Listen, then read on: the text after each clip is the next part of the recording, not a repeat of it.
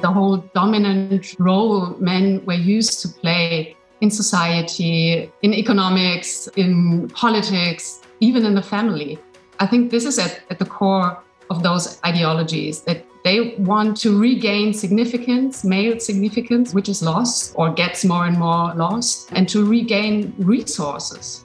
I mean, in the end, it's about resources, be it human resources or even economic resources. The violence against women is on the rise. This has reasons, and I think it's because the backlash reaches also the home in the end. It's difficult because it's not only that those extremist narratives and groups are more and more reaching the middle of society, but it's also that the whole thinking of those ideologies comes from the middle of our societies and it has a fertile ground in our societies. So it's it's more a dialectic process of both. But when we see how frequently now we are confronted with news like the abortion debate in the US, for example, Roe v. Wade, how 50 years of reproductive rights shall be rolled back in just a year or so, or the mass shooting of Buffalo recently. This is all connected. This is all more or less the same idea of the great replacement of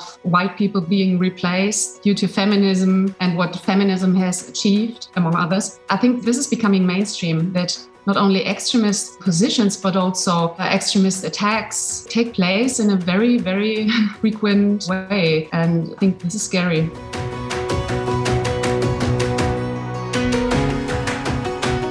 I'm your host, Michelle King, joined by Kelly Thompson, and you're listening to The Fix, a podcast that shares the stories of remarkable people who are innovating and taking action to advance equity, equality, diversity, and inclusion in the workplace and beyond. Before we start today's episode, I just want to take a moment to check in with you all. As you know, last week we saw in the United States the Supreme Court's decision to overturn Roe versus Wade, and we send out our support to everyone who is struggling with and impacted by the ramifications of this ruling. There's been so much coverage and discussion about the erosion of human rights this represents and there's also a lot of fear about what comes next and whether we're going to see more destruction of progress that we had made. Though the reality of women's rights varies hugely across the world by country, by geography, by ethnicity, by socio-economic circumstance, in recent decades, more and more women have won rights and spaces like never before, like the right to choose for themselves and to autonomy over their bodies, to have a career, not to have children, to have abortions, to love other women.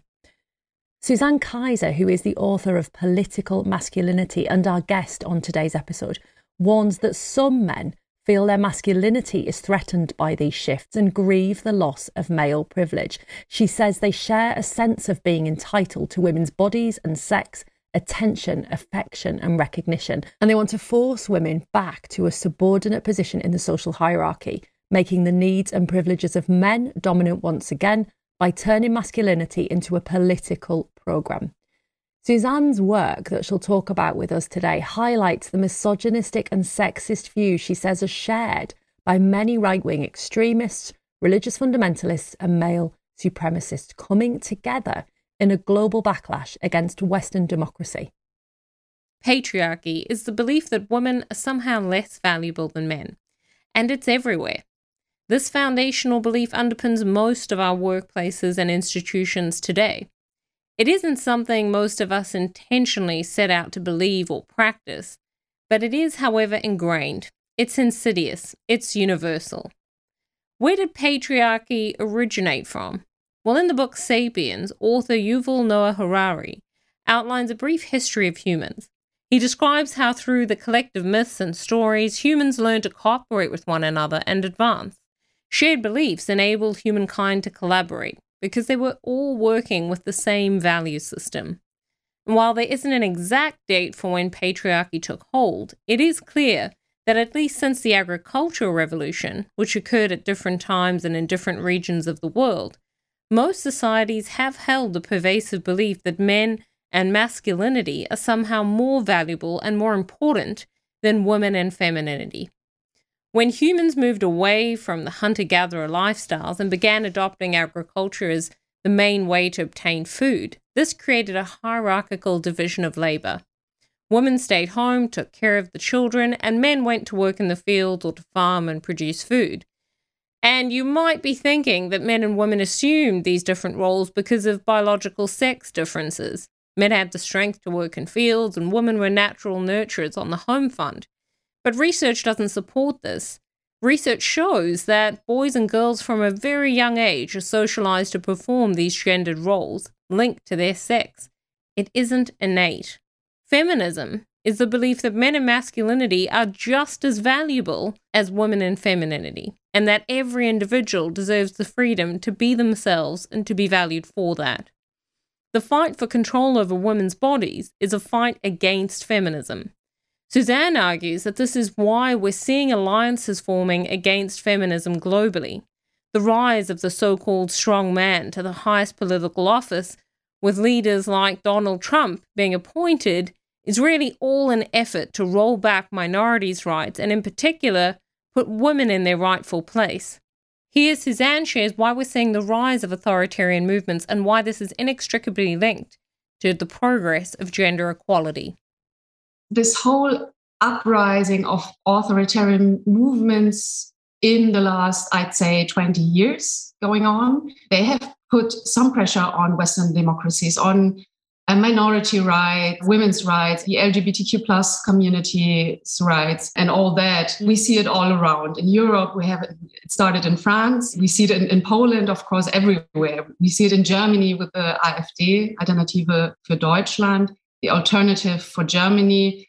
Um, which we never expected that such a right wing group could really uprise in Germany. Um, in Great Britain, of course, with the whole um, Brexiteers and Brexit campaign, and in the US as well. What we haven't seen for quite a long time is that gender dimension in the movement. It's at the core of the ideologies behind those groups is sexism, is misogyny. It's really about to restore patriarchy and to make masculinity great again in a way. And male supremacy is what has become a political program more and more. And it becomes quite clear when we look at the main players, And I've investigated or um, identified three main players, three um, big groups for my book. It's the political right, right wing populists, uh, white supremacists, up to right wing extremists and terrorists. Then we have fundamentalists and religious hardliners, also that we see all around. It's in, in Poland, for example, it's Catholic hardliners in France as well, in Italy.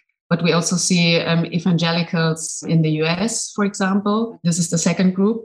And then we have a third group, which is male supremacists. And this is a very heterogeneous group as well. So we see pickup artists, for example, or men's rights activists, or incels. And those three big groups, they come together in order to to subordinate women again to a lower place in or a lower position in the social hierarchy and patriarchy back to their place and we see how those groups connect under this aim and how they network how they bind really their ideologies together in order to achieve this. So, this is the one point. It's also called symbolic glue that binds those groups together. And they have one common enemy, which is feminism. And they blame feminism for different grievances.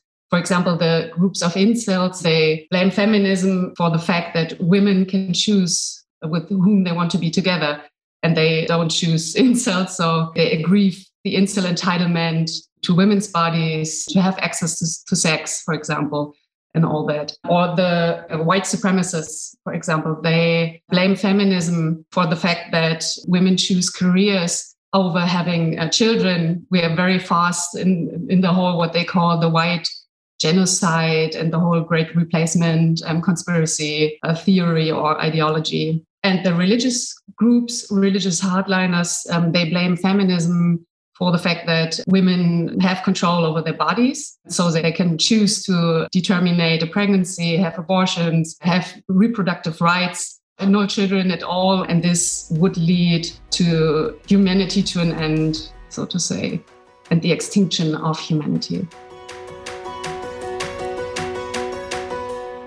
Backlash is a sign progress is being made. Our social conditioning, including the influence of social media, contributes to how we perceive women in leadership, culture, power, or authority. The lack of diversity in politics or mainstream media or TV shows and commercials all helps to normalize stereotypes and devalue women and women's contributions. When women try to break through those stereotypes, they experience resistance. This is known as backlash. It's like a pendulum that swings back and forth. As more progress is being made to advance gender equality, there's backlash. But the aim is to keep moving forward towards a more equal society.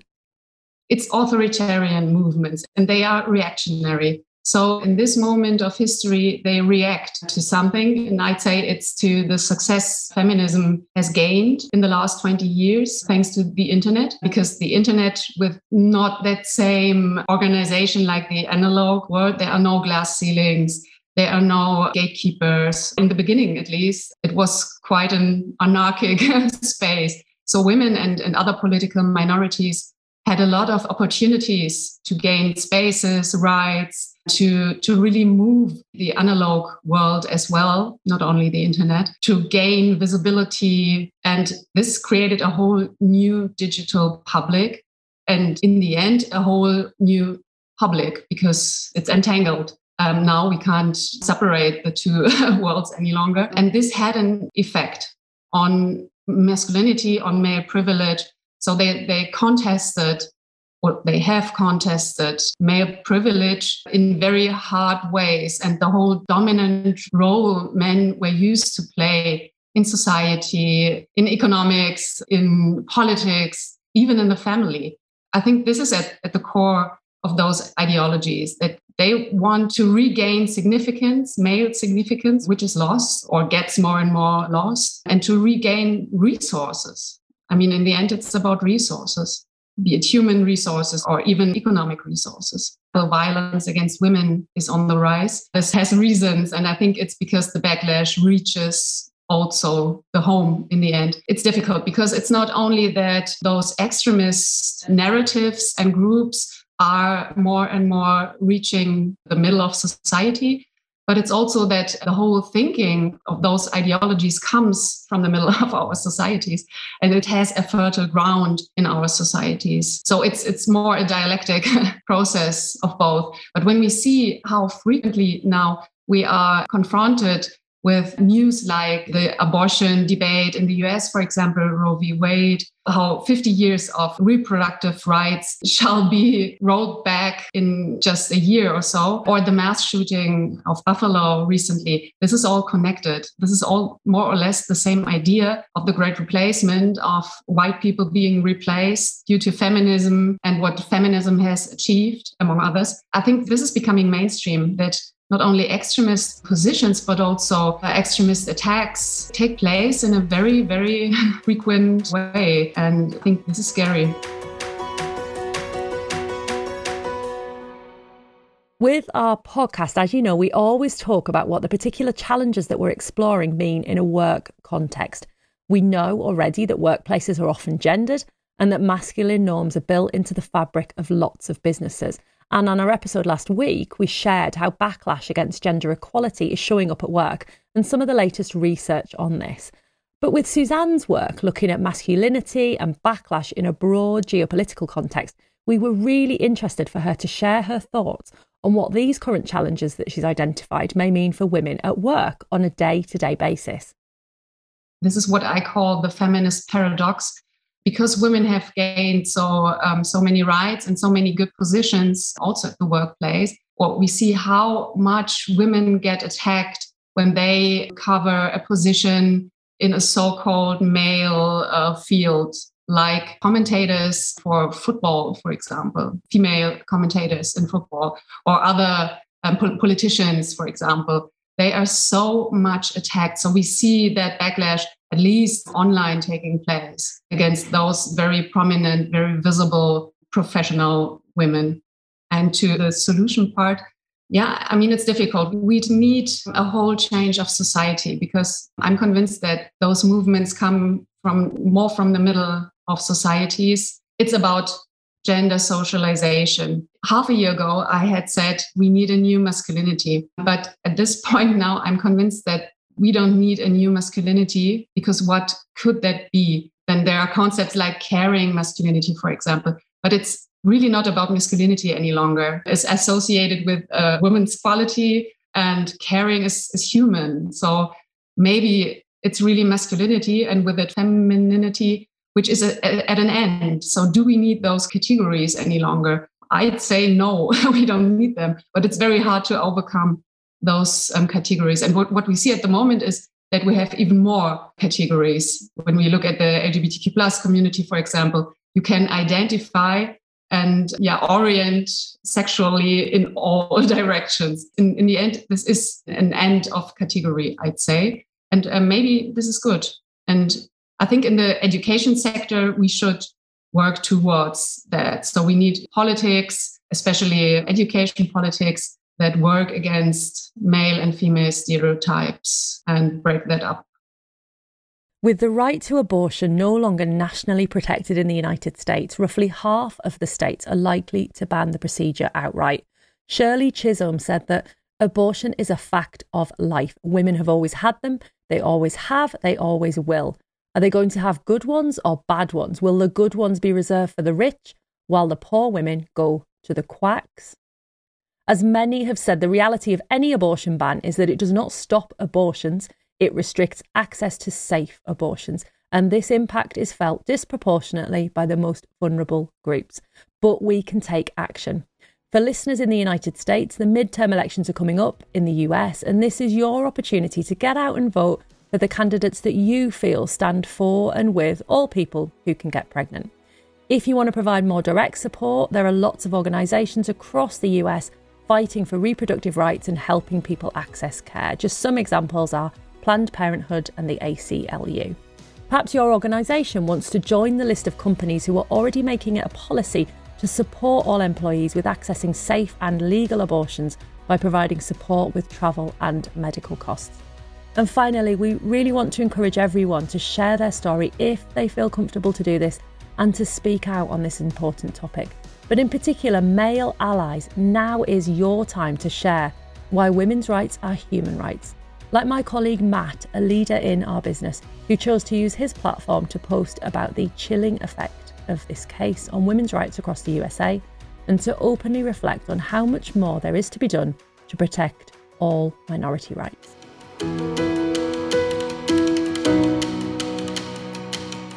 I really hope you all appreciated today's episode. It's a really difficult topic, and I just want to really encourage all of you to take action every day to advance women's rights. A quick message before you go if you enjoyed the podcast and you'd like more, then hit subscribe now, wherever you get your podcast, and leave a review. Thank you so much for tuning in. And if you're interested in partnering with us in any way or being a guest on the show, then you can reach out through our website, thefixpodcast.org. You can also sign up to our monthly newsletter and contribute your story there. Thanks again for tuning in, and I'll catch you all again next week.